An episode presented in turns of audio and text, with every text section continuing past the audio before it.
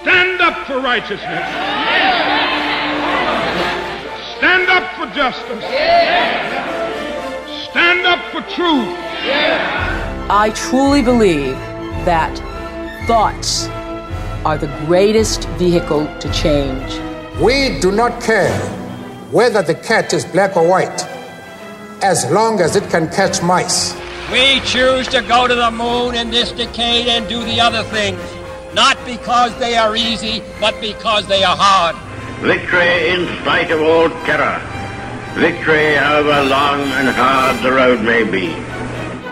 To those waiting with bated breath for that favorite media catchphrase, the U turn, I have only one thing to say. U turn if you want to.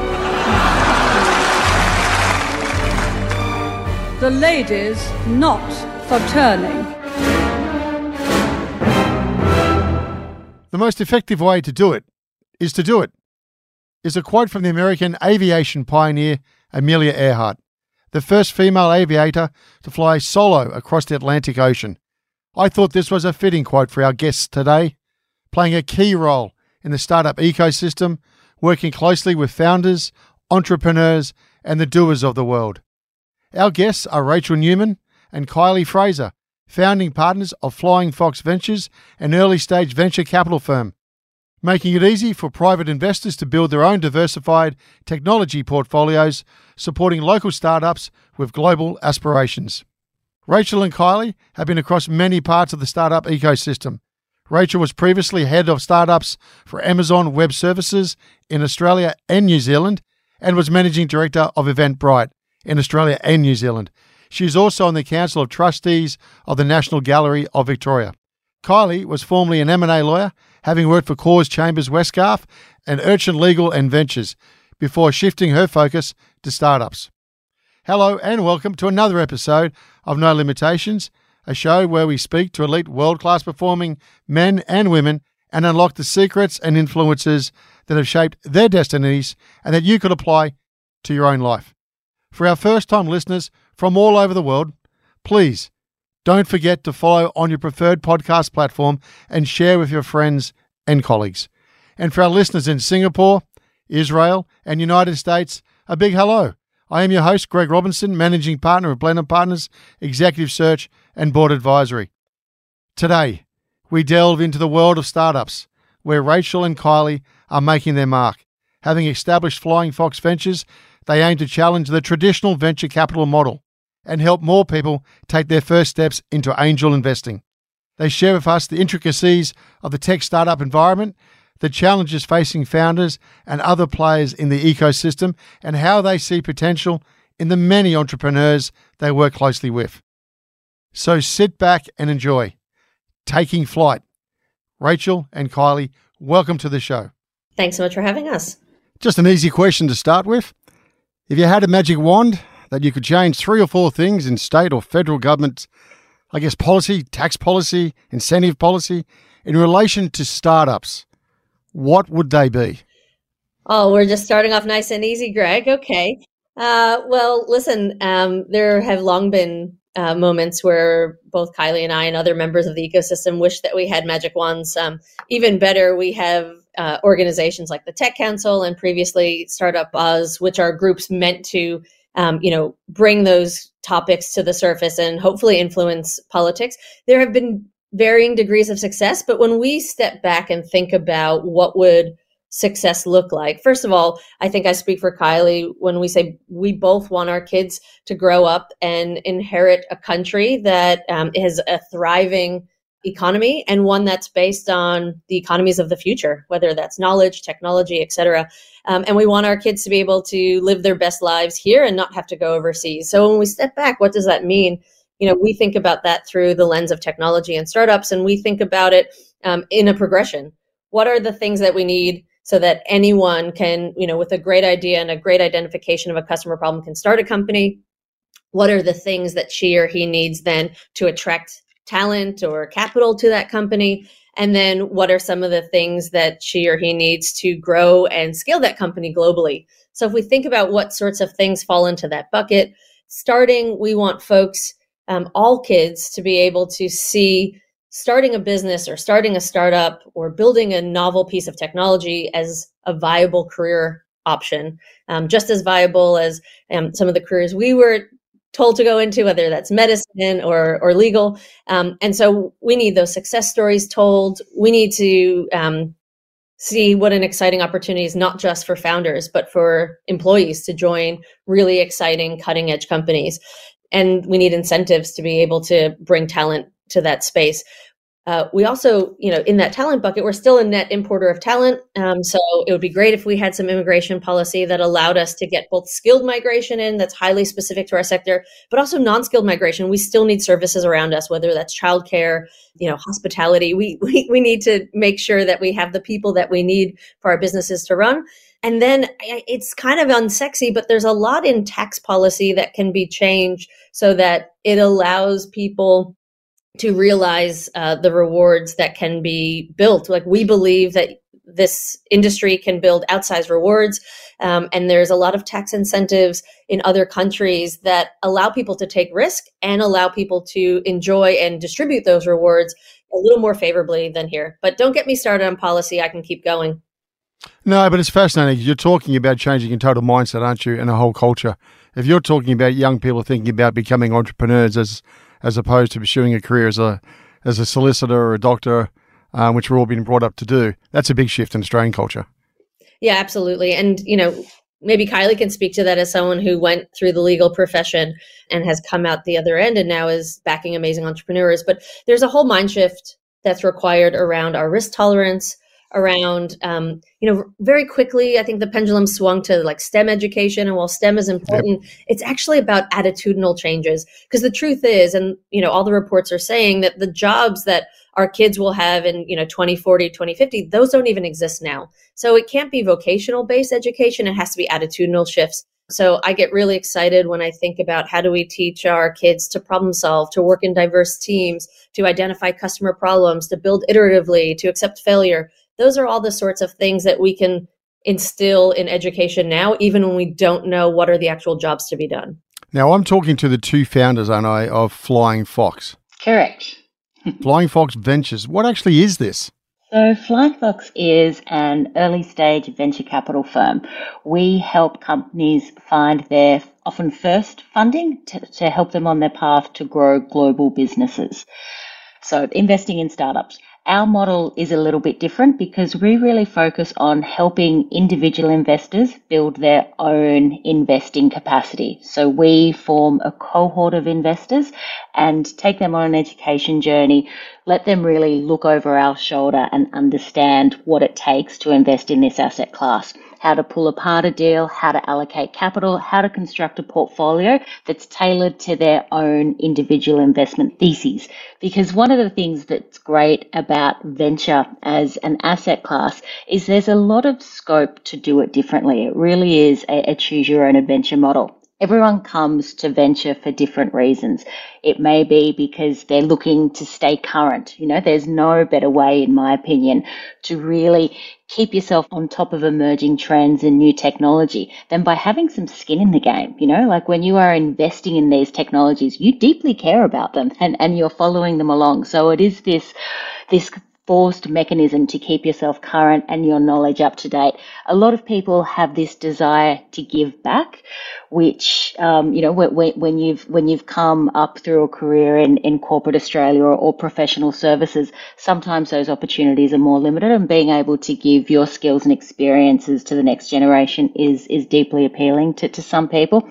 And then there is the financial incentives and early stage investing offers some the, the opportunity to, to access disproportionate rewards. The, the, the risk to reward balance is is different from other asset classes. This is high risk, high reward. And you know, while it's not something that you want to be overexposed to, allocating a sensible proportion of your portfolio to can can really help drive some some nice returns when when done responsibly. So we love introducing people to this asset class, getting them set up on their on their own investment journey so they can they can figure out how they how they best want to play. And so for the mums and dads who are out there who maybe have spare capital or have um, a reasonable amount to invest and have a portfolio already structured.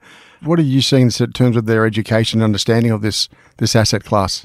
Yeah, I I think that um, we're starting to see people get excited about it, you know, because in the press we're seeing more success stories about early stage startups, and so there's an yeah. acknowledgement that it's there. As Kylie said, it's hard in our day to day jobs to ignore the fact that there are startups that are entering our spaces or are great uh, service providers for the corporates that we work for. And so I think that the awareness piece is emerging, but the recognition and the accessibility to be able to put money into that has been limited. And one of the mm. things that was important to us at Flying Fox was there's no lack of capital in Australia. There's plenty of money here, but there were three yeah. structural barriers for those mom and pops that you described to be able to access this asset class. The first one is just, you know, some basic education and there are things um, you know that kylie and i are involved in whether that's teaching at the vc catalyst program through the wade institute or other education things that uh, we do through flying fox. There is some ground to cover in getting that confidence and competence up and just understanding because this doesn't look like a typical share portfolio. This looks very different and the way you construct a portfolio is different. So we just need some education. But the second and third points that we're trying to take the barriers down from is you know, first of all, deal flow. So this is one of those asset classes where you have to kiss a lot of frogs in order to find a prince or a princess. Kylie and I look at about a thousand companies a year in order to write 10 to 15 checks. Not everyone has the full time capacity to do that. And so leaning on folks like us, whether that's through a syndicate or an angel group or um, a fund, we're able to deal with the volume that is required to find those great deals. And then if you're doing early stage right, which is writing lots of smaller size checks, then you want to be able to have access, but not everyone wants small checks onto the cap table. And so again, bringing your small check together with a few hundred of your friends uh, results in a big check and allows Kylie and I to be able to get into those juicy deals that otherwise the 10K or the 15K checks couldn't get onto. And so that's really what we were trying to do on the investor side is just take down those structural barriers so that you know the people who have money and want into this asset class and the people who are building companies and want access to that capital are able to meet in the middle. And you know one of the stats that we know in australia is that we just have an underfunding for early stage startups. Per capita we're putting about $3 per capita into early stage startups versus $25 per capita in the us and so we want this ecosystem to be up and running. We just need to get money into those early stages. And again, it's not a lack of capital that exists. It's just having them, you know, meet more beautifully. And that's uh, what we live and breathe for at Flying Fox. What's your thoughts on between the three dollars to the twenty-five dollars? How long is that going to take? And what's the? Uh, you mentioned a couple of the hurdles there, and part of it's education. What else could be done to excite people to make that move? I think the more success stories we have, the more visibility in this space, the easier that will become. We have seen, you know, coming back to, to what we spoke about at the top of this session around um, some structural reforms, particularly tax reforms. So the Australian venture capital sector really took off when the federal government introduced tax incentives to stimulate that part of the economy. Now, similar reforms happened much earlier in the US. So we have a while to go before, you know, to kind of get to the same to the same point where they are, um, given that, that we just started later. So it's hard to put a time frame on it, but one of the one of the things that is emerging is how efficient Australia is at finding unicorns. So there's some early research that has come out recently that shows that in the US, it has taken $200 million deployed into seed stage capital to find a unicorn, whereas in Australia, that's 50 million. So that's a, a 25% difference in, in terms of, of how, how much more um, efficient capital is in Australia. And it's hard to really nail what the reasons are for that. One of those is the size of our ecosystem. You know, the fact that is it is smaller. There are some constraints, but some of those constraints work in our favor. You know, we are not searching for the needle in the, you know, literal haystack because we are fishing in a much smaller pond. That has pros and cons, of course. We are really excited by that, by that capital efficiency that we see. The other thing I'll just add to that is um, one of the things that we've seen in the US that happened much earlier because it's a longer standing ecosystem is this flywheel effect and this recycling of you know founders or early employees who make a significant amount of money through an exit who are then deploying that capital back as investors, as fund managers, sometimes as second time founders. And so we're getting that capital through. And we're still at the early stages where we're seeing major wealth generation through our startups. But once mm-hmm. we, you know, we were hoping to see it with some of the Atlassian money. We didn't quite see it, but you know, as Canva employees, for example, access those secondaries and are able to get liquid wealth out of that, we are seeing them already pop up as angel investors. Um, and I think that that flywheel spinning uh, more beautifully so as we have more exits, people with more money put it back into the ecosystem. We'll get that that uh, investment per capita number up as well. Rachel Kylie, what what's your backgrounds and how did you two come together? Sure. Um, well, my, my background, I started my career as a corporate lawyer, um, M&A, equity capital markets. Um, I loved it, which is a deeply unsexy thing to say in, in startups and technology. We're, we're, we're, all supposed to begrudge our, um, yeah, our, our former lives, but, but I learned, I learned some, some great skills there that have really set me up well to, to kind of navigate the, this ecosystem and, and keep a tight rein on, on things at Flying Fox. Uh, when I left the law, I started um, a couple of companies. One mm. didn't do so well, um, and the second did did better. Um, and I found myself, uh, I, I, was lucky enough to to kind of have an exit from that company and started investing off the back of that um, as I was investing, more and more people started asking to join me. It was in the early days when there weren't really commercial syndicates in Australia, and, and we, yeah. we built one of the first, and it okay. just grew super organically until we, we kind of got to where we are today. What made you want to become an entrepreneur? That's a big difference from being a lawyer. Yeah, it is. Look, uh, the, the, the I don't think I ever wanted to be an entrepreneur. I, I never really identified with that word. I just thought I was building a business. Um, it was only really in hindsight that I, I realized that I had a startup and there was, you know, this whole other ecosystem. So I, I was very much an, an accidental entrepreneur. I was lucky enough when I when I was on maternity leave. I think this is I, I don't want to um, sidetrack us in, into into a um, into a debate on on structural inequities between genders in Australia, but one of the great things that a person has when they take parental leave is a chunk of time to reflect and reassess. And I, you know, I I had a very high pressure role as a lawyer, and that time off was was just such a blessing, and I got to really reevaluate where I wanted to spend my time, um, what I wanted, you know, how I wanted to design my life, where I think I could achieve the most, and that that, that was that was just a, a really really important part of my journey. I have a different background, which brings some complementary skills to Kylie's um, kind of deal making and founder experience. Um, I started my career, you know, there's a joke in Silicon Valley that everyone in VC running around is, you know, a Stanford grad and uh, with an MBA um, and from a consulting firm. And I have to kind of, That's right. embarrassingly, I have a Stanford degree and MBA from Columbia, and I worked at Bain for a number of years.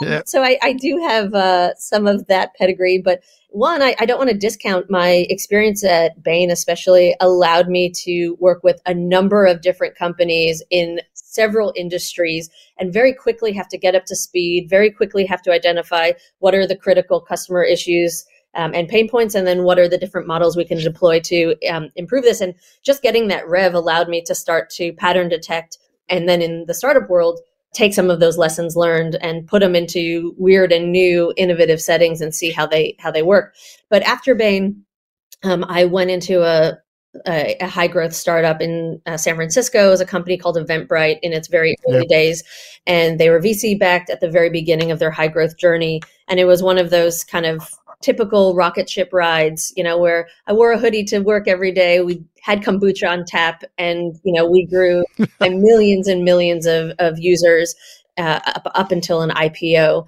And I was very lucky. When you're on a rocket ship ride like that, you tend to have many different roles over the years. So everything from director of customer strategy, I brought that business here to Australia, ran it as managing director, grew that up, and then went back to San Francisco to kind of look at global growth and strategy.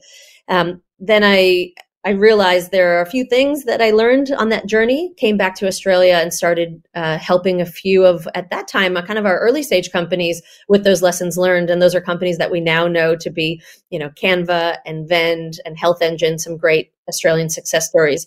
I had a stint at AWS as head of startups for ANZ there as well which again was just an opportunity to meet thousands of companies, um, learn as much as I can, hopefully help them do what they do better, whether that's using AWS Cloud Services or just the incredible startups team's knowledge. And throughout the course of this journey that I described, I started to realize that I had this unfair advantage.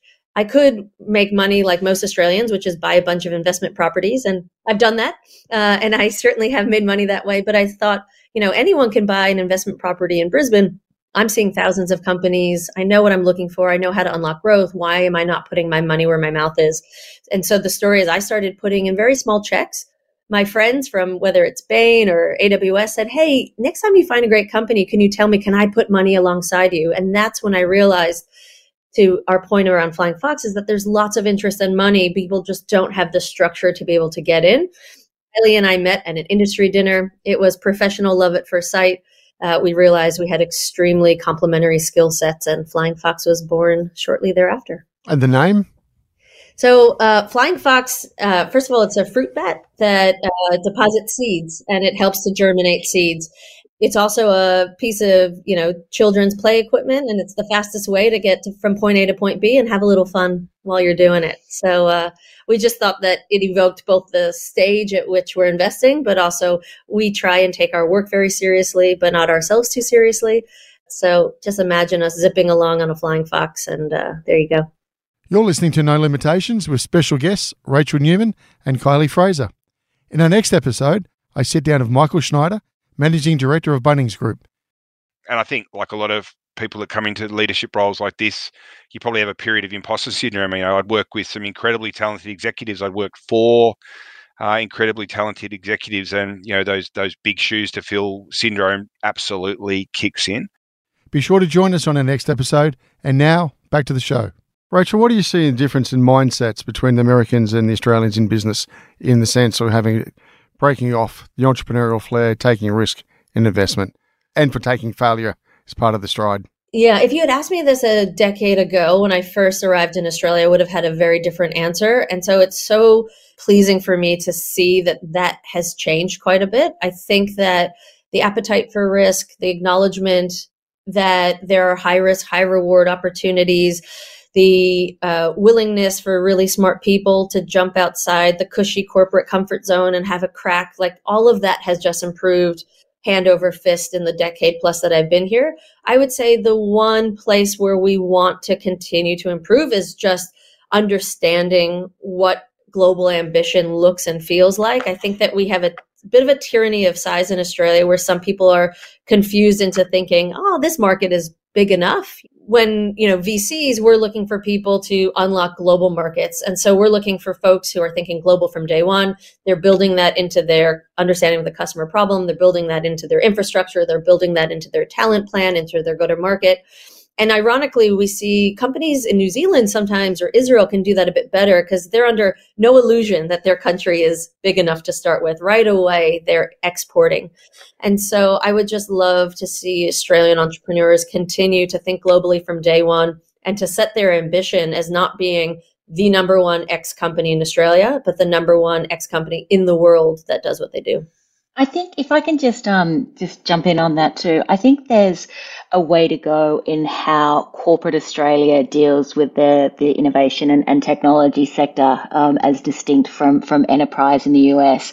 It's much harder to get an Australian corporate to be a customer than a US customer. Quite often a startup has to go to the US to get its first, you know, blue chip customers and then come back to Australia to, to build the business here. Now that's great, you know, from the entrepreneurs, you know, thinking global and, and getting super ambitious from day one.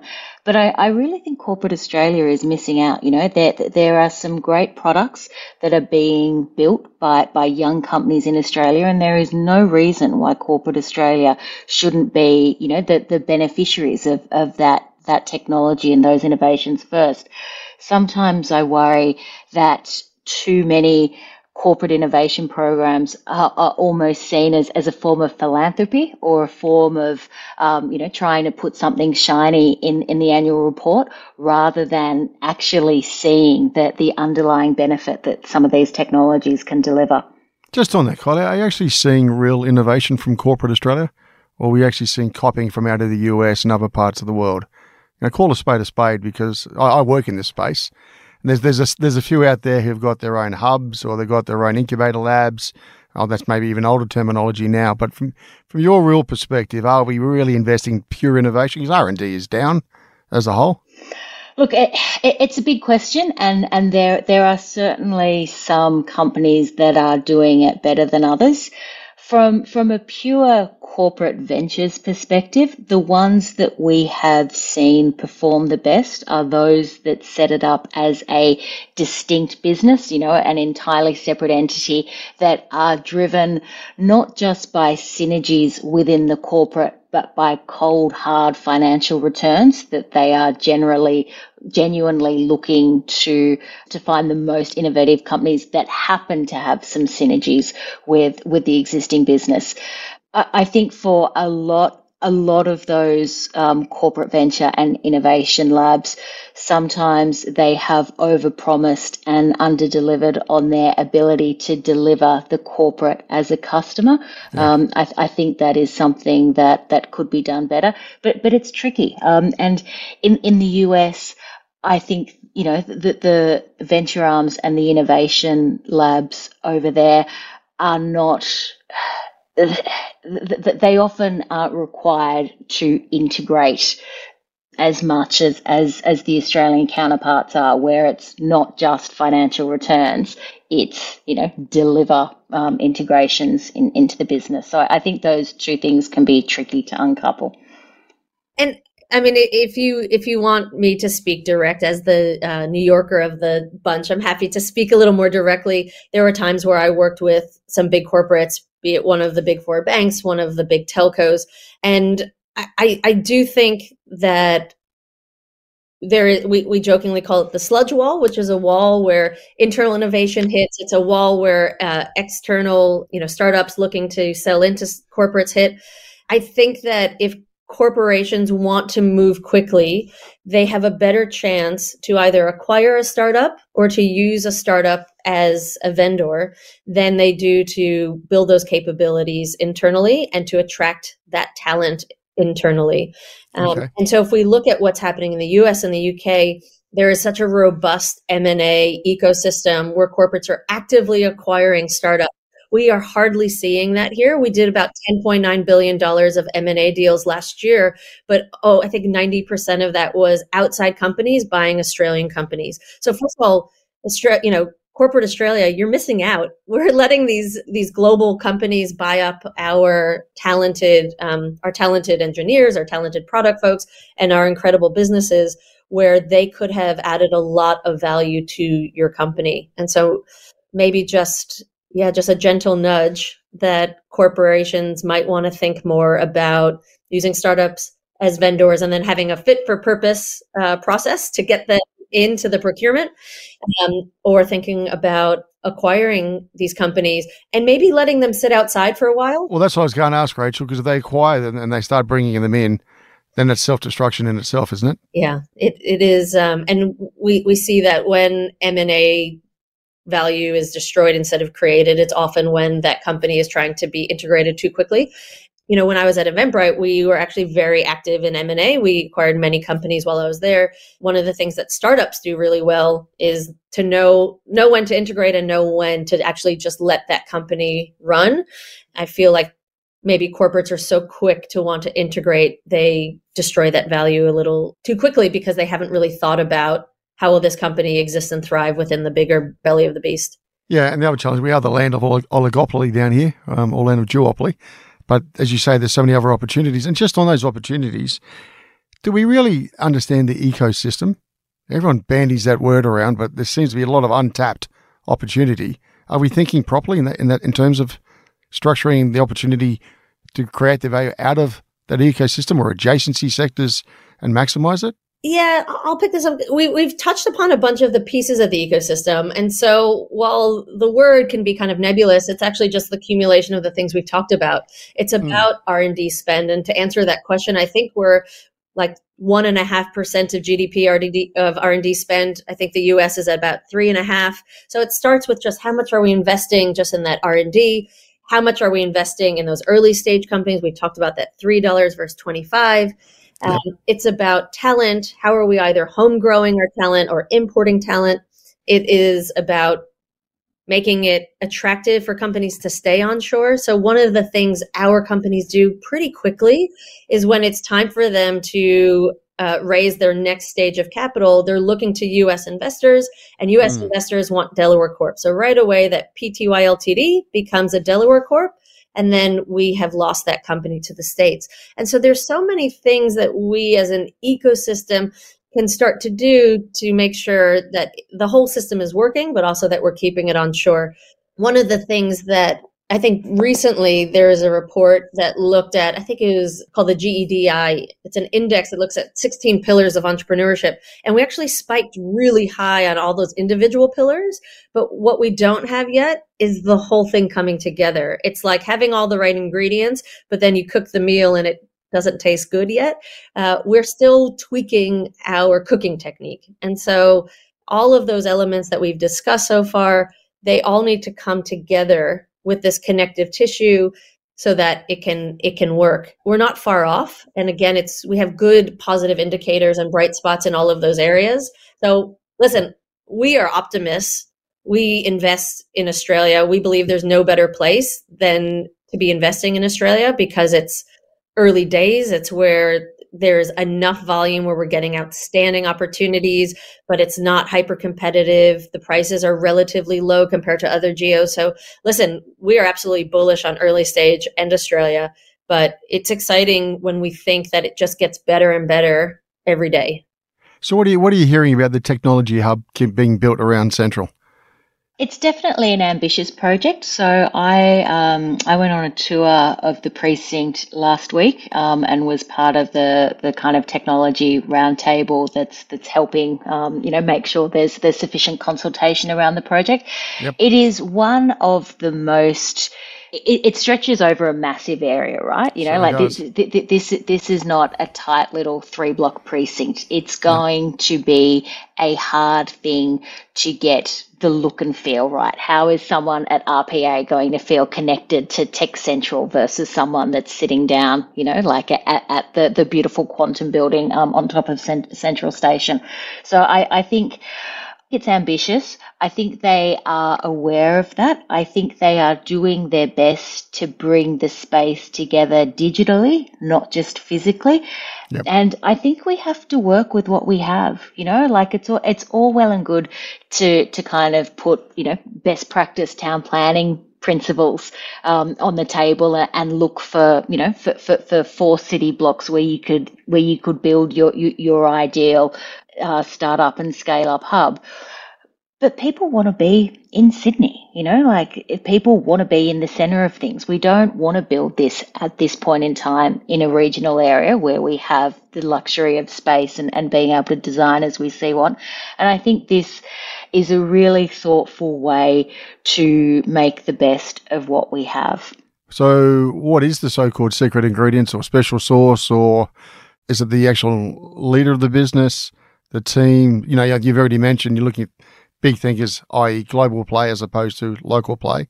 But what do you actually really look at? Yeah, I think that the earlier we're investing, the more index is put on the founder or the founding team. And that's because one of the things we know in early stage investing is the product or the customer problem or I should say, the product that they're bringing to us in first instance is probably not going to be the one that's going to save the world and make us a ton of money. So, what instead we're looking for is how good is this team at their ability to understand and articulate the customer problem and understand that very deeply? How good are they at being able to rapidly build and iterate on products? So, if we assume the first version they give us isn't going to be the ultimate one, what does it say as a proxy for how they think about solution design? And then we're looking for their learning and or and growing orientation because they are going to have to learn and grow multiple times and the speed at which they're able to look at data whether that's from their customer, from the market, whether that's from, you know, their investors or advisors, how quickly can they gather information, make a change in their offering, measure it, see if they're onto something and then iterate. And so we're looking for these learning loops and learning orientation. Okay.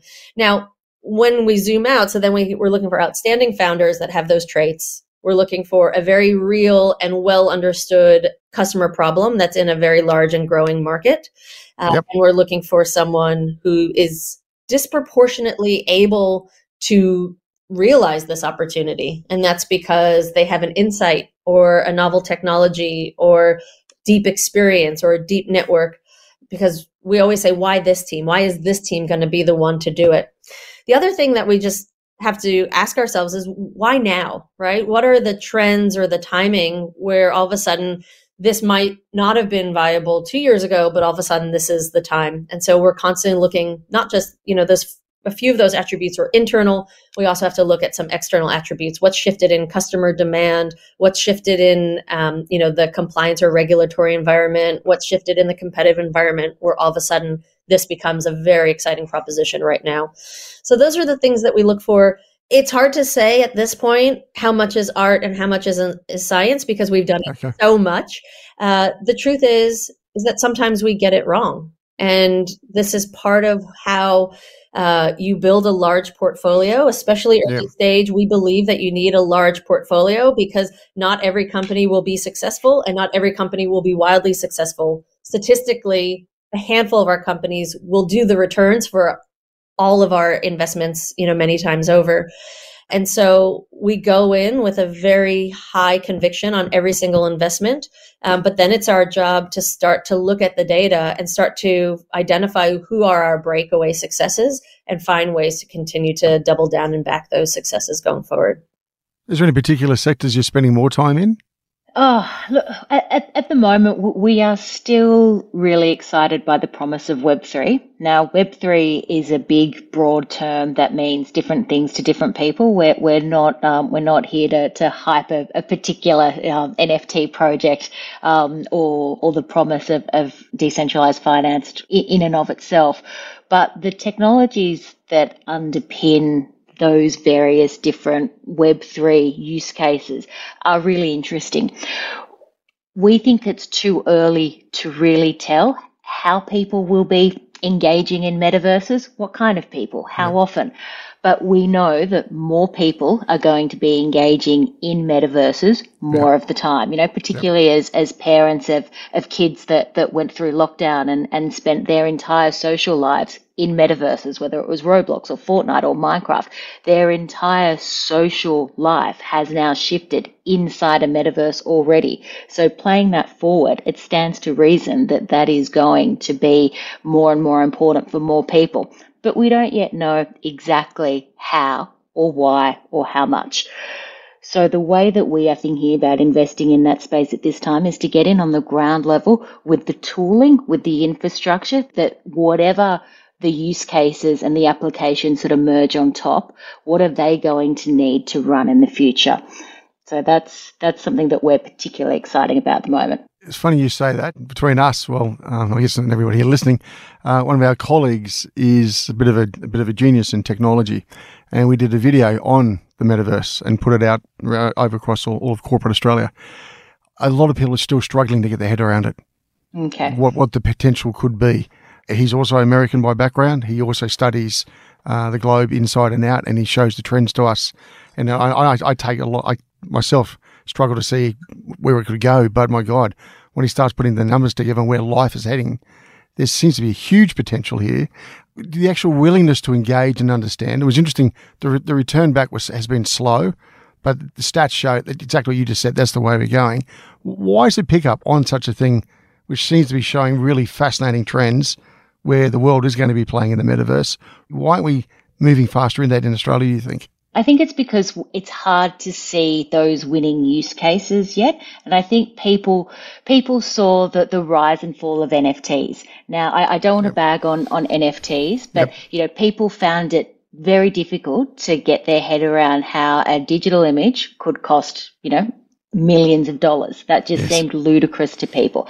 Now, mm. NFT, I believe NFTs will play a role going forward, but perhaps not how we've seen it now. So okay. I, I, I think it's trying to decouple some of the early learning experiences that we've had from the broader opportunity and recognizing that it's not going to be one thing for all people. Not everyone is going to spend all their time in a, in a metaverse. Not everyone is going to work and play in a metaverse every day, but some people will for some things.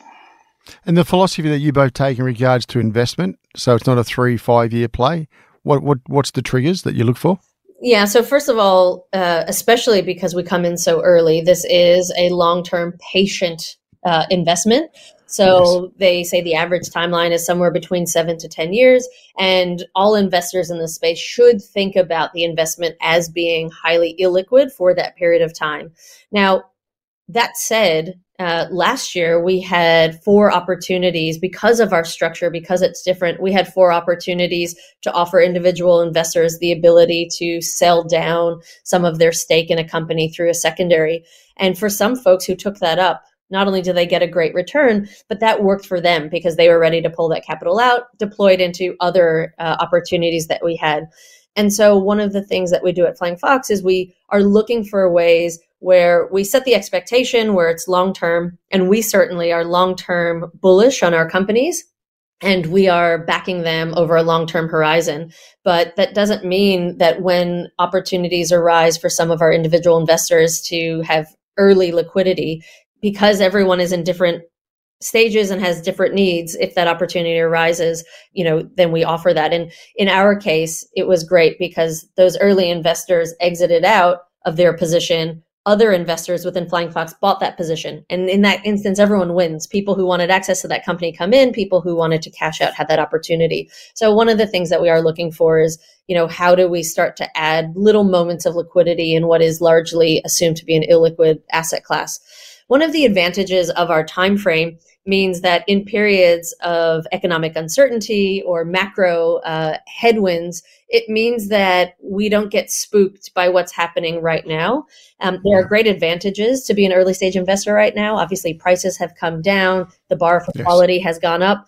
But for our companies where we need them to have an exit in order for us to have liquidity, given that the exit eco- ecosystem through IPO has all but shut down right now, that doesn't scare us because we have seven years to wait, 10 years to wait. And gosh, yeah. if the IPO market still looks this way in seven to 10 years, we have much bigger problems on our hands. And so coming in early, we have the luxury of time to ride out whatever short term cycles come through macroeconomically. So we still feel, again, very excited about early stage when we started to see the writing on the wall, what was going to happen from a global macro trend perspective, um, it actually just supported our thesis rather than cause us to scramble and change our strategy. We are the part of the ecosystem that was least impacted by the bubble and valuation craziness of 2021, and therefore we're least impacted by any sort of temporary correction. So our time horizon is working to our advantage if you know so long as everyone is patient alongside with us What's the actual size of your of your funds and currently, and what's what's let's say if we rolled the model forward 5, 10, 15 years, what would be what would you be looking at there? Yeah, so in the two years that we've been deploying together, we have um, around twenty million dollars of assets under management that we've deployed. Mm-hmm. We deploy that into about forty five companies. We've done fifty five or so investments, which means that we've done first checks, but now often doing the second and sometimes even third checks into those companies. Um, if you roll forward, we originate at least 10 deals a year. So we're bringing 10 new companies in. Um, often it is more than that. And from a investor perspective, we have about 350, almost 400 investors uh, in the Flying Fox family. And so we are building a pretty sizable community. In five mm. years' time, you can imagine that we will have hundreds of millions of dollars that have been deployed. Our portfolio will be at least 50 companies larger, um, and hopefully we'll be welcoming hundreds of more folks into the Flying Fox family as investors, either because they know it's difficult to do it on their own or because they want access to this asset class and can't do it themselves. of our investor group, um, of those hundreds or so that have joined us, many of them, this is the first time they've written a check into this sector. So we are inviting more people into this asset class for the first time, which is really powerful for us. Okay, so just going to ask you about that. So how do how do the mums and dads of the world know about? You know, we've talked about a little bit, but how do they find out about yourselves, and how do they actually go ahead and invest? Well, this is a great way for folks to find out about us. Thanks, Greg. Thanks for the platform. uh, yeah, we we've been very lucky. Um, in that our model, first of all, doesn't require us to do a massive fundraise, which is often a roadshow for many yeah. months or a year. What happens is once a year, usually just before the financial year starts, we open up our expressions of interest for a few weeks. People uh, express their interest, and then we very quickly close the door. Close the fund. That's because we want to get right down to business and start deploying. And so first of all, if you're out of cycle and you're interested, please reach out to us. There are opportunities to do some optional deals before you get into a cohort. Um, we're flyingfox.vc. Feel free to reach out. Say that again. You want to say that again? Yep, flyingfox.vc. Come on and uh, reach out through the contact us page. Um, yep. So there are various on ramps where people can jump in. But if you are interested in a cohort just prior to a financial year, is where we invite people in. Um, we do require that you qualify as a sophisticated investor under the Corporations Act because we are making wholesale investments. Um, but the amount of capital that's required to get started is way smaller than people think. We have some folks who are putting $250,000 in across the 10 deals, so that would be 25K per deal, all the way down to folks on average are putting, you know, 50K in, which is 5K across 10 deals. It's really important to us that we have this cohort model because, as I mentioned earlier, we believe that portfolio size helps to de risk. Yep. If you're doing this for the first time, we don't want you to make one or two investments and then hope that lightning strikes 100 or 50% of the time. We want to give you a, not just 10 deals, but we're care- carefully curating that portfolio to make sure that you have a good spread across industry, a good spread across stage, because even with early stage, there's quite a bit of variation, whether it's pre product, pre revenue. Um, and so we're very thoughtful about how we bring those 10 deals together. So, one of the advantages of Flying Fox is you come in, you can either engage as deeply as you want or you can set it and forget it. We will deploy your capital. And what you know is that after about a year, you come out with at least 10 deals that are highly um, constructed as a portfolio. So, yeah, we invite folks who know absolutely nothing to come in and learn with us. We invite folks who are well seasoned investors, but love our picking. We think we're pretty good pickers. We okay. also have really good access. I think, you know, Kylie and I have worked really hard to build both the reputation and the relationship so that we get access to juicy deals. Um, so even the well-seasoned investor, hopefully, uh, you know, will find a great advantage in being able to throw some capital our way and know that it's in good hands. Look, just out of interest, I know there's no guarantees.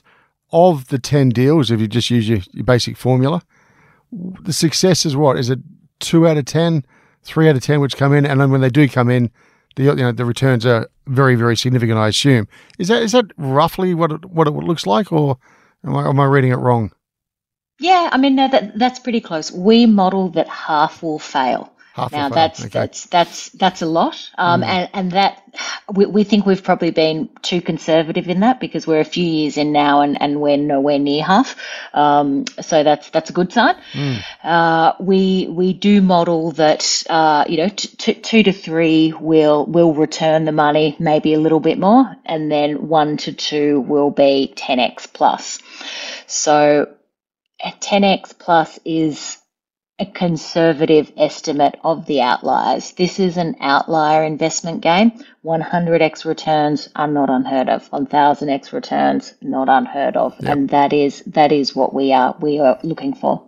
And look from the flips to the other side. Uh, I've got a small business, or I've got a big dream. How do you find out about me? Or how do is it is it you coming to me or me coming to you? Well, we get our deal flow from a number of places. Uh, we find that our best sources of referrals come directly from our founders themselves. And that also works to our advantage of having a big portfolio. We have over 100 founders in the Flying Fox family. And uh, founders refer founders to great investors. They all talk, uh, and luckily, our founders um, think pretty highly of us. So we love when founders introduce us to other great founders, and founders talk and they know each other and they know who's building what. So that's a great source of of deal flow for us. The second source of deal flow is through other funds. So we are different in that we are a co-investor and we are co-investor by design. What that means is that all of the funds in Australia and a handful globally don't see us as competitive. They see us as complementary.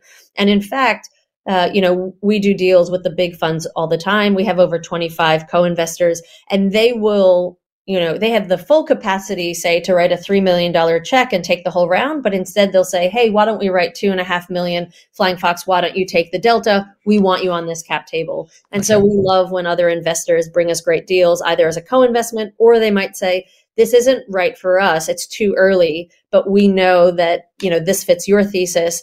And they know that we'll be working pretty hard on behalf of that company for 18 months. Uh, so when they get another sniff at it, they'll be at the stage that's ready for their fund. So that is a great source of deal flow from our founders, from our co-investors, and then from our investors. I mentioned that we have, you know, 350 to 400 investors. Um, folks are bringing us companies all the time. Now, of course, there's always other ways. So we're we're out there all the time. We're at pitch contests. We're at industry events. We're always mm-hmm. keeping an eye out for um, hidden talent that's hiding in the corners. We love that. And likewise, people can come in and contact us through our website. Um, we are always available uh, for to be hit up with a cold call. We don't always see the best yield from that channel, but yeah. we certainly review every single inbound that comes our way. Okay. And just out of interest, this our podcast is a leadership podcast, and obviously you're going to be looking at that entrepreneur, the team they formed around themselves. What sort of the qualities do you look for? You know, is it absolute passion to customer? I know you talked about the big picture. Is there anything else that you look? You know, often they're putting the house on the line, or they've gone to everybody close family to raise the initial amount. I mean, it's it's make or break for a lot of these people, isn't it? There's no there's no return on a lot of these opportunities what do you actually, when you come, you know, finally say, right, I've got the fund behind me. This is one organisation I am going to invest in. Uh, I do see potential. H- how do you sort of do deduce the, your answer? Yeah, I think that um, you mentioned customer obsession and that understanding and articulation of the customer problem really is paramount. And it's ta- like it, that's where the conversation can begin and end for us if they're not able to deeply understand that customer problem, then I don't think that they'll be able to navigate the bumps in the road and figure out what the right product or service is because they don't know what the why is. I always say that I need founders to be a magnet, and they need to be a magnet for three things. They need to be a magnet for customers, they need to be a magnet for talent, and they need to be a magnet in our world for more capital. So I'm also looking for their ability to not just articulate the customer problem because that's going to drive a beautiful product, but articulate the customer problem because that's going to create a vision that is compelling for customers to want to buy from them, for great talent to want to join their team, and for capital much bigger than ours to continue to um, to fund their growth. So I always think about that magnet analogy. And one of the things we know is that if you have really happy customers, you attract really great talented people who create more happy customers who can attract more talent. So there's a beautiful beautiful virtuous cycle that happens between great you know attracting great customers and attracting great talent and what can come of that. The one thing i just want to pick up on greg is you mentioned that so many of these entrepreneurs are putting everything on the line in order to build these businesses. And that's something that kylie and i acknowledged and wanted to both reward, but also to mitigate the inherent risk that comes from putting it on the line. And mm. we're asking them to put it on the line for our firm, you know, for our returns. And we know statistically, so many of them will not result uh, in something meaningful. And so one of the things that we've done is we've dedicated 5% of our carry to our founders, which All means right. that every time one of our companies has a successful exit, and that's when Kylie and I get paid, each and every founder in our portfolio gets a piece of that action. And, you know, we hope that that is helping them to, you know, just not have all their eggs in one basket. It's giving them access to this asset class. If we believe that this asset class is going to drive material wealth, Yep. then why aren't we giving our founders, the most important people in our lives, why aren't we giving them access to this asset class as well? So that was a decision that we made that we're really proud of, and our founders are really excited. And it's our hope that, you know, right now it's early, we aren't hitting those exits quite yet, but when we do, that money will start to be meaningful and it'll feel good for us if we're helping our founders, you know, buy their first house or, you know, pay for their kids' school fees while they are continuing to build their businesses. Bit of advice from you. If someone's out there as a founder, they're going to be listening to this, I'm sure, uh, and they read all that Management 101 books, which says surround yourself by the very best people. Right? Classic, everyone does it. When you got no money or very little money, very hard to follow that principle. Come and work with me. I've got nothing on the table to show. I've got a dream to share based on your experience locally and internationally. How do they do it? You know, the banks, the four pillar banks, they can, and the other big corporates in Australia, they've got checkbooks galore. They can sign for they can sign to the best the best people in the country. But you read these books and you're busting your backside and it's one AM in the morning and you're reading these books. Yeah, common sense says that, but yeah. how am I going to get them? you know, Greg, I took a 70% uh, pay haircut when I jumped from Bain to Eventbrite. Now that has paid itself back in spades through the equity that uh, I got as an early employee and was able to realize on exit. So uh, there is a part of um, finding others who uh, have the ability, and I realize that that's a privilege that I had the ability to trade off short term cash for long term reward. But finding those who believe in your vision, and that just goes back to my comment around being a magnet and being able to sell the long term dream. Yep. You want folks, especially in those early days, who are going to be in the trenches with you. This work is not easy, and the only way that folks can stay um, focused and engaged is if they deeply, deeply believe in what is being built and why the world will be different on behalf of your customer when you've achieved that. And then there is you know ideally a pot of gold that's attached to it. Uh, it doesn't always happen but in my case that certainly played out for me. So offering equity is a big part? Yeah that's uh that's very important. So esop which is an employee share option program most of the companies that we invest in either have that esop set up or that's part of what we do with them is help them to set that up. Uh, and that's a major way to attract talent um, because they get to act like owners because they are owners. They get to have a piece of the business. Now, we won't go too far down in the rabbit hole around how tax treatment of ESOP can be improved to yep. make that a more attractive proposition. Uh, but we we know that it's a very important lever for those who um, don't have as much cash on hand, um, but have a very big vision and they're operating in a very big opportunity. Talent can come in for that long term gain. We're just starting to see how uh, the Australian sector is starting to value the ESOP as well. When when we started investing in this space, it was very hard to attract talent with ESOP. They wanted the salary, yeah. um, even technical talent. In the US, everyone that wants to work in startups is trying to optimize for equity. Here, that is just starting to change, and that's going to make it a lot easier for for these early stage companies to find the right people. One of the important things that the US has a head start on is that there is a secondary market for early employees to sell some of their shares. Because right okay. now, those employee shares are only liquid if there is a secondary or an exit. Um, yes. So some early employees are sitting on millions and millions of dollars of money on paper, but can't get a home loan yet. Um, yeah. And so there are secondary marketplaces in the U.S. that have popped up. Here in the in Australia, there are some secondary funds who can buy out that position. Canva, starting last year, had started um, what hopefully should be an annual sale of secondary shares of their employees, so they can get some of that early liquidity. Canva shares from when I was helping them out with that project were up 56x and so having opportunities for small amounts, usually it's under 20% for employees to exit, just helps them to realize that bird in the hand. And then ideally yes. they put that money back into the ecosystem as angel investors. So that will help that flywheel to start spinning as well. And as part of Flying Fox Ventures, outside of support and sense of um, funds, etc., do you bring in specialists or guidance and anything over the above? If I'm running a business, I really, or do you put me, do you plug me into somebody else of that you've invested in so I could pick up some ideas? Is there a community as a whole as well? There's a lot of different ways in, in which we help, and, and the size of our community means that there are lots of different people to tap for different skills. Yes. Rachel and I ha- have a few tricks, and, and, we, we pull those out when, when, when they're needed, and some of those tricks are helpfully um, on, on high rotation, things like product strategy, financing, legals, conflict resolution. Those are the things that we, we tend to do ourselves. But we have, you know, a network of um, almost 500 investors. You know, they they have deep subject matter expertise. We leverage some of those to help grow the portfolio companies, but also sometimes to help us when we're trying to get our heads around a new sector or, or digging in with some some of the technical due diligence aspects. One of the things that founders constantly say, not just at Flying Fox, but but but most um, most venture venture founded startups find the value from other founders to be disproportionate. So we are always looking at ways not just to bring in the most helpful person, whether it's you know, whether it's one of our investors or, or someone externally, but how can we connect them to each other?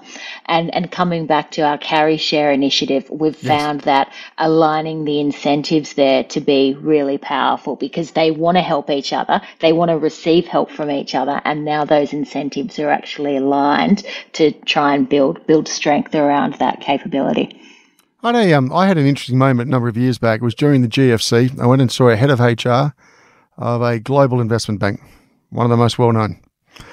And that person shared with me they were getting a number of resignations. Market had turned. It was going to be a slowdown for some period of time. And the dominant uh, gender was females who were calling it a day. Didn't want to do it anymore. And I said, well, what are they going to do? And then the, the outcome of that was they're going to go and set up their own businesses.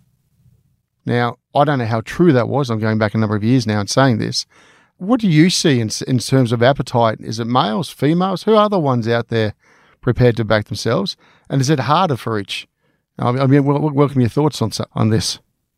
Yeah, I first of all, um, I would love to see more women starting businesses, and I would love to see women starting businesses that are VC scale. And uh, hopefully, any woman out there building a great business, please come talk to us. One of the things that we saw is steadily leading into COVID, the number of women at the top of our funnel was growing, and then it actually jumped down off a cliff during COVID. We yeah, saw right. fewer founders coming in um, that were women. It used to be like pretty close to you know 50 50 right now 30% of our portfolio companies have a female founder and i would say if we looked at those stats a you know a year or 18 months ago it was closer to 50. So our stats have actually gone in the wrong direction. And mm-hmm. that is because during COVID, women, I think, were disproportionately saddled with the responsibilities that COVID presented with homeschooling and yes. lack of childcare and all of those things. So it's our hope now with kids back in school um, that we'll see more female uh, founders claw their way back into um, in, into being there because actually all of the data shows that they build more valuable businesses with better returns and gosh like we certainly want to see them. I saw a stat recently that you know i think it's in the single digits percent of venture capital funding goes to teams with female founders. And so i think that there is just a ton of well there's the top of the funnel problem that i just described but we just know that there is bias and structural barriers built into the system. We certainly hope that more women will come to us because that that's an unfair advantage I think that we have, and we're not afraid to exploit that. Uh, but right now, looking at the distribution of venture capital into uh, female-founded teams is abysmal, and it's not just abysmal from an equality perspective, but it's abysmal because, uh, like I said, it's antithetical to good returns profile. So you said the the um, inherent built-in bias is that because I'm in a I'm suggesting that uh, somewhere along the line you're going to take time out and have a number of children, and therefore you're not going to give the the business the dedication it warrants. Is that is that is that where I'm coming from in that regard? Is is it as simple as that? I don't think so. I, I think okay. it's much more nuanced than that. I, okay. I think one of the things we are good at in investing is pattern matching. And when you have had success with a certain kind of founder, you are predisposition to think that that is how all successful founders must look. And it's it's tough to to overcome these unconscious biases, right? Like mm. that, that's that's why they're unconscious. Um, I I think you know being being aware that they exist, calling them out, recognizing that you know that that they, you know that there there are benefits in overcoming them. That it's not just a nice thing to do. There are real financial drivers for getting this stuff right. Is is an important part of the puzzle. I think the other thing I'll add is that um, I think one of the biases that has crippled this space is you have a female founder who deeply understands a customer problem that the investor can't get his head around because that's not something that he directly feels, but is a huge opportunity in a large and growing global market. You know, whether that is in breast milk, whether that is in you know, one of our favorite founders, Alice, has a company called Ovira, not in our portfolio, but that is a device that uh, eliminates pain from your menstrual cycle or endometriosis. That yep. is a multi, multi, multi million dollar revenue business. And I feel like that's something that um, you know typical investors might not be able to identify. If you zoom out also and you just think in the consumer space, women tend to be decision makers uh, in consumer decisions. Yes women entrepreneurs understand that and maybe male investors don't. And so sometimes we have seen some male investors say, I don't think that's really a thing or that's not a problem. And it's just because that hasn't been a thing or a problem in his life. And so there are some great opportunities that are missed um, just because someone can't understand the TAM without a directly experienced problem. And how have you both found it? Two females establishing a fund breaking into a you know a tough market? I'll be interested in your thoughts. I, uh, personally, my my background was um, in you know w- when I was lawyering, most of my clients were in the resources sector, so I, I am well used to being being the only woman in, in most rooms. So so I haven't found it that tough. I have been surprised by how few female capital allocators there are, not just within venture but in other parts of the capital stack. And I think that, that is that is something that needs to be overcome to, you know, rid ourselves of these systemic biases because we, we, we need more people who come from different backgrounds to, to get that job done. But but you know, personally I haven't felt any you know, I, I haven't felt anything from the incumbents in the space that there has been nothing less than you know being welcomed with open arms, and gender hasn't really played played a role, if I'm honest. I the one thing I'll, I'll add is we are seeing more women pop into the space, which is good. Um, they're not yet, as Kylie said, um, directly responsible for the allocation of capital. Um, mm-hmm. so it will be good to see in the next few years as those folks develop up and kind of take some of the reins. Um, it'll it'll be good to see them in that role. Um, I also, coming from a management consulting background um, and raised with three brothers, I'm used to uh, holding my own. I, I, I, do want to acknowledge, even though Kylie, you know, has said, and and we haven't felt any direct bias. Um, we're tough as nails. Like we are really tough cookies. And so I don't want to assume that our experience has been the same for all women in this space. I know that many women have found it very challenging. And it's not because we're better, it's because we are well used to operating in this space. So I want to acknowledge that there's probably still room for the industry and the environment to change to uh, make it an exciting prop- career proposition for more women because we certainly need them maybe we'll soften as we get older, Rach. um, what are you What are you both seeing in terms of local and international economy? Ooh, next question, please. Yeah, it's scary, isn't it? Well, it's interesting, isn't it? Listen, I mean, I, I, think you know much ink has been spilled on this, so I won't pretend to be, uh, you know, a great economist. But obviously, interest rates continue to rise, inflation continues to rise we obviously saw a very big correction in the public markets in the markdown of tech stocks. And because of that, we saw a lot of companies that were in the IPO pocket not go ahead and IPO. And in some instances, there is a welcome correction there, right? Like the market on the, on the valuations. Yeah, the market was really yeah. overheated in 2021. I can tell yeah. you the fervor with which not only did we deploy capital, and I think that Kylie and I really um, held ourselves and each other accountable to make good decisions in spite of the frenzy around us, but just the speed in which we had to operate was actually quite exhausting. So I feel like we still kept a very high decision making bar and process in place, but we did it with such fervor that we needed a very long vacation come December. But I think that there is a bit of a correction that's happening this year that will allow us all at all stages to be a little bit more methodical about our decision making. We, like I mentioned earlier, we are holding the bar higher. So there's plenty of money. We have plenty of money, and other firms have plenty of money. There's dry powder for great companies, but great, the definition of great, the bar has changed. And that that's right now only working to our advantage. It means that we're going to get founders who deeply understand business fundamentals. They understand their unit economics. They understand, they have a strategy around go to market. They have a strategy around their monetization and their business model.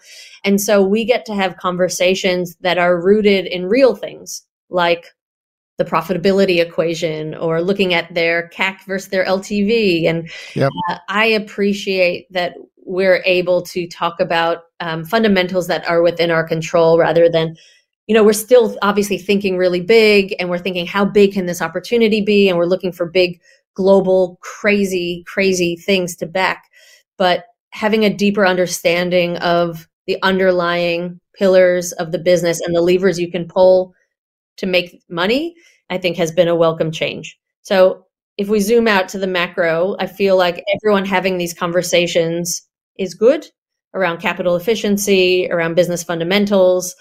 And like I had said, given that we're so early, all of the stuff that's happening on the macro side impacts us far less. And in the last two years, we saw tons of funds spinning up these seed specific vehicles. So yes. there's plenty of cash waiting for our companies as long as they hit their milestones. Are you going to remain early investors? Is that the model long term? Nothing's going to change? Yeah, we believe that outsized returns come from being that first money in. Now, one of the things that we know in our industry is that when you can when you have asymmetric information i.e you know who's growing really quickly you know where the business is going then you want to keep backing those winners and throwing more money down on them. So mm-hmm. uh, as we evolve i imagine we'll have more mechanisms to be able to continue to back our winners but we have no intention of leaving the early stage. Something t- sometimes what we see in our industry is that other firms are raising bigger and bigger funds, it's really hard to deploy hundreds of millions of dollars, 500K at a time. And so they end up moving up the stack into later stage. We yes. truly believe that the value opportunity is in this super early stage. And so structurally, whatever we build needs to be aligned to our ability to play there and to win there and deploy capital responsibly there. Okay. How's the first year really gone? Is it gone above expectations? Absolutely. I mean, we, we, we had to navigate a, a, pandemic, a couple of lockdowns, and you know, a, a, financial meltdown. So if we can um if we can withstand this, I think we can withstand anything. It's been one of the things we are always testing for when we're speaking with founders is their relationship with each other. One of the most common reasons why an early stage business will fail is because the co-founders fall out or they want different things. I was going to ask you both the same. You still talk to each other then yeah, when you're in? Yeah, it is. Well, we, we, we, we, did we did have a stealth period, so it's it's one year publicly, but we, we did we did spend some time together yep. working together under different brands just to really test our relationship because okay. we, we, we didn't want to fail. You know, we, we, we didn't want this business to not work because we couldn't figure out how to fight fair with each other. And this is a business that requires you to have contrary views. You know, Rachel and I argue over nearly everything. You know, we, we have to push each other's boundaries and figuring out a way to do that in a respectful way was, was fun. Um, we've, we've got a whole different variety of ways to fight now, um, nearly all of them constructive. And it's been, it's been, you know, really fantastic to, to find someone who, who I can see myself working with for the next 20 or 30 years. That's a nice compliment there, Rachel. Yeah, thank you. I mean, we know that um, you know co-founders, whether it be of startups or of funds, statistically they need to outlast the average Australian marriage. So it is important that we have the elements of a strong relationship, including the ability to to fight fair, to be constructive.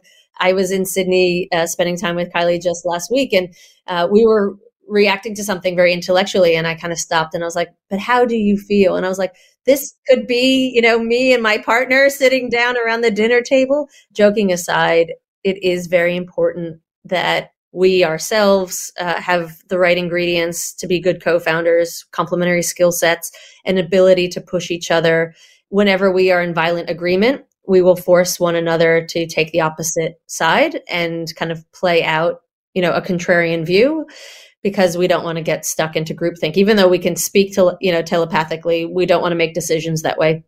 Likewise with our founders we look for indicators of when they've had bumps in the road. We look for you know how long have you known each other and what in the duration of that relationship has put you know put some pressure test on on it.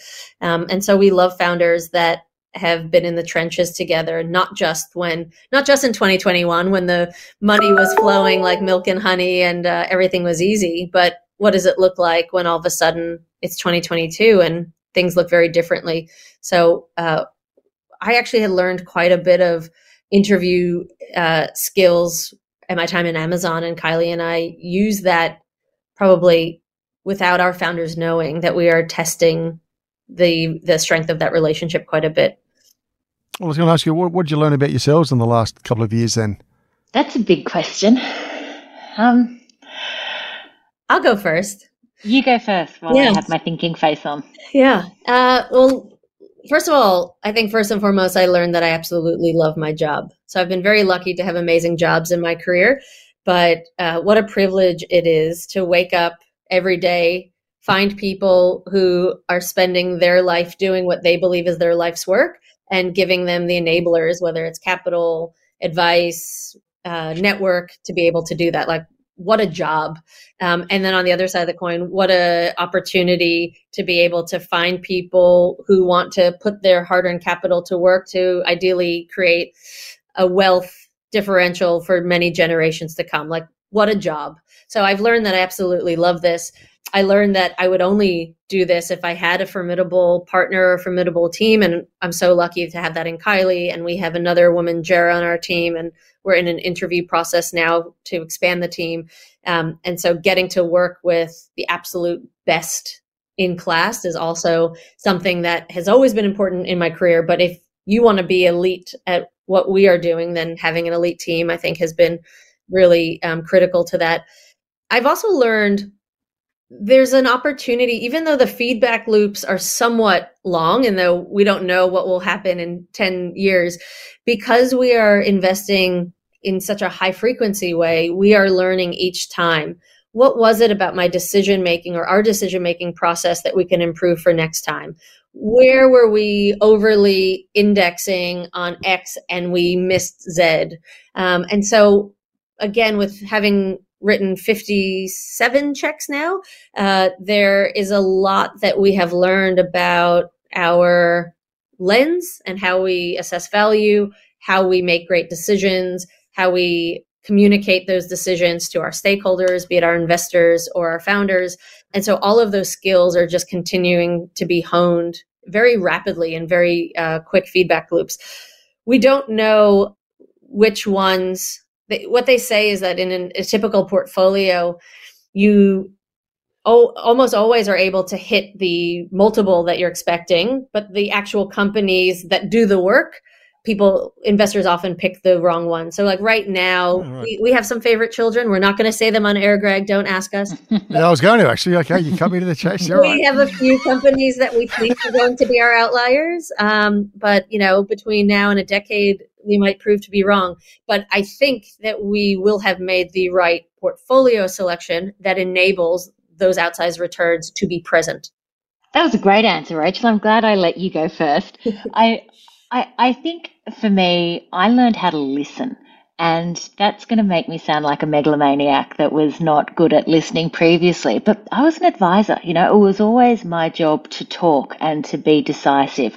And in this job, I have had to really focus on coming at every conversation with a deep humility because no matter, you know, even if it's a company that we're not going to invest in, there is something to learn, and this is someone's life's work. Mm. So, making sure that I am I am being respectful, making sure that not only am I, you know, am I giving that person a good experience in the conversation, but that I'm also getting something from it. And, and the way to do that has been by listening and questioning rather than talking and advising, and that's been that's been a really delightful shift for me. Any advice you want to pass on to those contemplating to start up on that dream they just had a couple of days ago? So, just do it. Yeah, I mean, I, I say that make like Nike. I always say there's never been a better time to start a startup, and every day that's more and more true. Throw yourself in by getting as close to the customer problem as possible and do think about what is the smallest experiment that you can run that starts to prove out that there is a customer pain point and that you've nailed it. Then what is the smallest experiment you can run that you've come up with a potential solution that is something that people are willing to use pay for and prefer? Then what is the smallest experiment right? So just chunk everything down.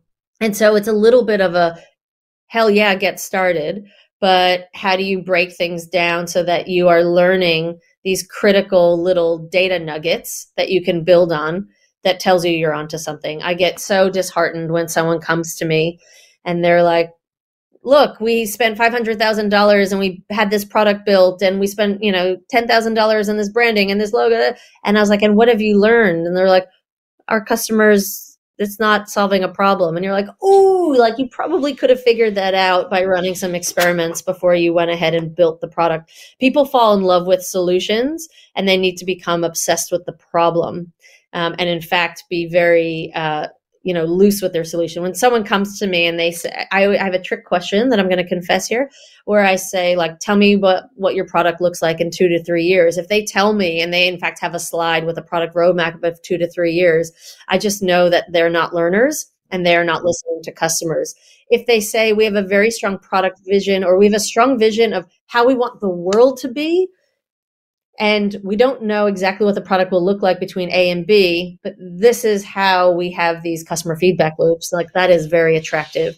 So if you tell me how will the world be different, that's cool. If you tell me what will your product be, I uh, don't actually believe that you're going to be building something your customers want. You're building something that you want to be seen in the world.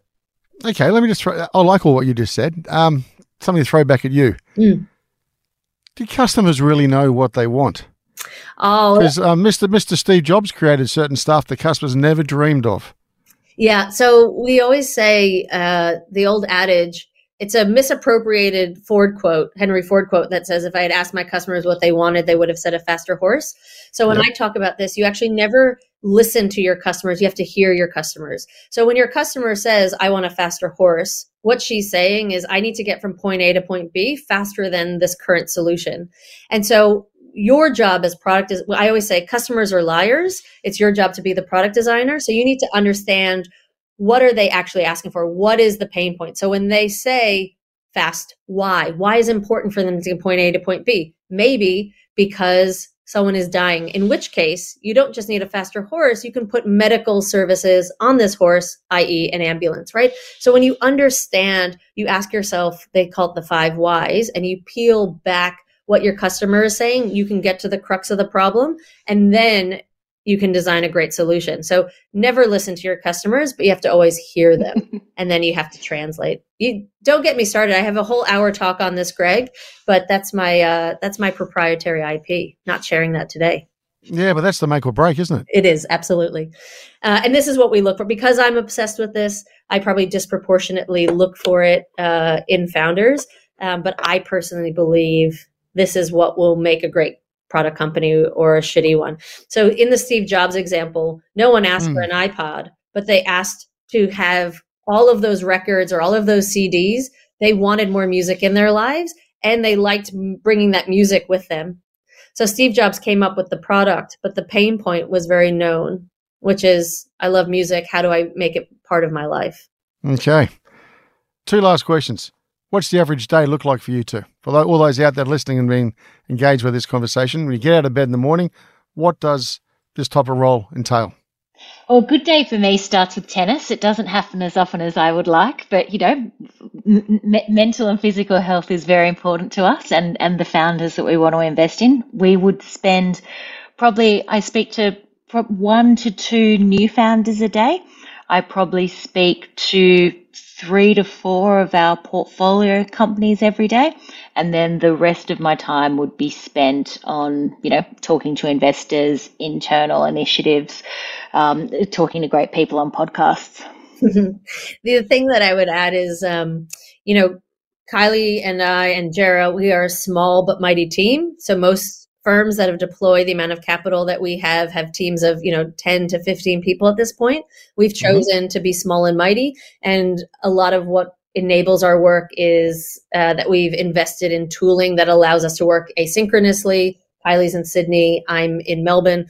We have invested, like we have built some of our own tooling. So, for example, our investors can self-service all of the uh, info about their investments. They can at any point look at our deal flow dashboard. So they never have to say, Hey, I wonder what's up in Flying Fox land. They can self service that. And we also think that's important for learning and transparency. And we uh, use tools to be more efficient because we're meeting, like I said, thousands of companies a year. So we have a very robust CRM. We take and share notes. And uh, just this morning before the podcast, we had our weekly deal flow meeting where we discuss and debate and arm wrestle over the companies we've met that week. Big plus on on tooling. Another reason why uh, startups are great. We use many of them to enable our business and allow us to be extremely efficient and capital efficient uh, in and of ourselves. We also, most of our meetings still take place on Zoom. So even though, you know, r- real life meetings have come back and occasionally yes. we will, we will, um, you know, put, put, put on, put on proper clothes and, and head into to Surry Hills or the city and, and meet people in real life. We have kept up most of our meetings on Zoom because it enables us to get through a higher turnover. It enables us to speak to more companies. And we found that it actually helped us overcome some of our own biases because when we're looking for these traits in founders, sometimes it can be easy to confuse them for likability. And it's much harder to mm. become a, to come across as likable on Zoom. We're all a bit robotic. None of yep. us are, you know, our best, most charming selves. So we're actually listening for the underlying traits that are going to be important and less put off by those um, by those things that are, are so much more prevalent when you're meeting in real life. Sometimes, you know, with the founder's permission, we press record on those um, calls and share it with each other, right? So if I've had a great uh, first few meetings um, with a founder and Kylie's not able to join, we record it. Kylie can then watch that at, at her leisure and hear, you know, from the founder's mouth how she or he talks about something, which is much more valuable than my, you know, crappy secondhand notes. We're also saving about you know thirty dollars a day in coffees buying for ourselves and founders. So uh, yeah, we're happy to utilize technology to do more of what we love. Fair enough. Now, Kylie and Rachel, if I was going to say, if you were to look back at your younger selves, starting your career as a consultant in strategy or as a young lawyer, what advice would you give you give both yourselves now? I would say, don't be afraid of your ten thousand hours and that the grunt work and the the grind that you have to put in at your early career sometimes will be rewarded. I think there can be sometimes too much emphasis put on being a generalist and some young people today want to be um, you know a, a generalist too early before they have their deep specialization having a specialization gives you flexibility and a, solid kind of grounding point. It also gives you this hyper awareness of the superficiality of your knowledge in other areas. You know, I know I am great at M&A law. You know, I now have a much broader remit, but I know that out there there is someone who knows as much about product strategy or customer obsession as I know about M&A. And th- that knowledge and understanding and, and again humility only comes when you put the grunt work in yourself, even though at times, particularly as a baby lawyer, that grunt work is overwhelming and hideous. Good luck to all you baby lawyers out there. uh, first of all, I have lots of younger folks come up to me and ask about, you know, long-term career planning. And I just said, hey, you're talking to the wrong person. I think trying to long term career plan in this day and age when we, one, don't know what jobs will exist, we don't even know what temperature the earth is going to be. I feel like we should really think about, you know, in the shorter term, just how do you want to be in this world? What kind of learning do you want to experience? Who do you want to work with? And what kind of impact do you want to have on customers, businesses, um, and other? And so, uh, if we take a shorter term view on things, then it's um, don't be afraid to say yes to some weird and wonderful things. Like I spent time working in a refugee camp uh, between Stanford and, and business school. Um, I can't tell you how many lessons I learned there that can be extrapolated to you know what I do now. And likewise, the reason why you can say yes is because most decisions are two way doors, right? Jeff Bezos talks about the one way d- door and the two way doors. One way doors you walk through and it's really bloody hard to walk out. You, you kind of can't. Um, but actually, most decisions are two way doors. They might have a little cost involved. Usually, that cost is a lot less than you think. It's usually up in your head. So, if something truly is a two way decision, just have a crack if it feels right, and uh, you never know where it'll take you. You never know where you, where you will learn. So, yeah, good luck to everyone, and um, you know, have a crack at a company. Come and talk to us if you're looking for some capital. Uh, have a crack at joining an early stage company. We talk a lot about founders, but founders need tens and 20 and hundreds of people to join their little armies uh, in trying to change the world. So um, can't wait to see all of you, whether that's us on your cap table or working for some of the great companies that we're backing. Well, on that, what a great way to finish. Kylie and Rachel, thank you very much for your time today. Thanks so much, Greg. Thanks so much.